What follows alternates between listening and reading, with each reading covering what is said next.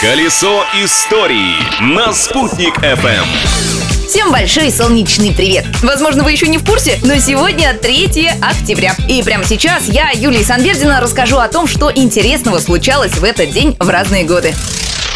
Сегодня в России отмечается День ОМОНа. Дата выбрана не случайно, потому что именно в этот день, в 1988 году, в Советском Союзе были созданы первые 96 отрядов. Уфимское подразделение было создано тогда же и с тех пор успешно осуществляет свою деятельность. На момент создания аббревиатура ОМОН расшифровывалась как «Отряд милиции особого назначения». Это название настолько стало привычным и узнаваемым, что даже после переименования милиции в полицию аббревиатура осталась прежней. Просто расшифровывается теперь она несколько иначе. Отряд мобильный особого назначения. Открытие дня. А 3 октября 1952 года была сделана первая запись видео на магнитную ленту. Технологию разработали американские инженеры Джек Мюллен и Уэн Джонсон. Изобретение применялось на телевидении и полностью изменило индустрию. Ведь после этого стало возможным записывать шоу заранее и монтировать их.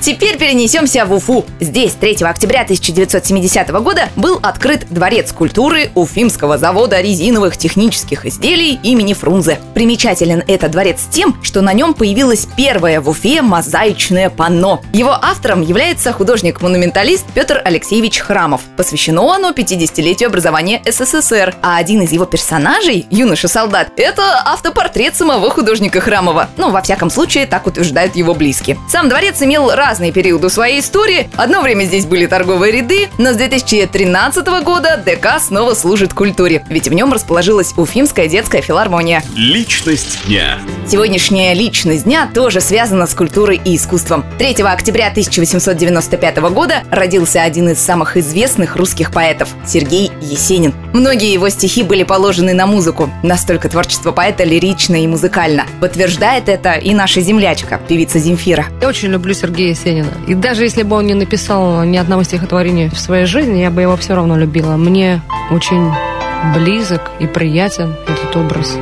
И, и мне кажется, группа Монгол Шоудан не испортила эти стихи, ну и прожила их в нужном настроении.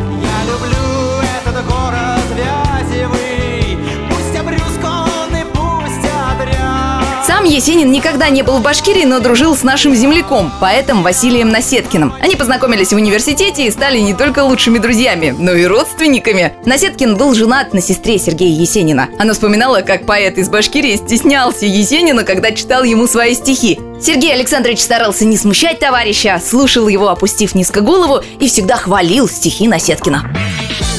На этом сегодняшний выпуск закончен. С вами была Юлия Санбердина. До новых встреч. А пока наслаждайтесь жизнью, не стесняйтесь. Колесо истории на «Спутник FM.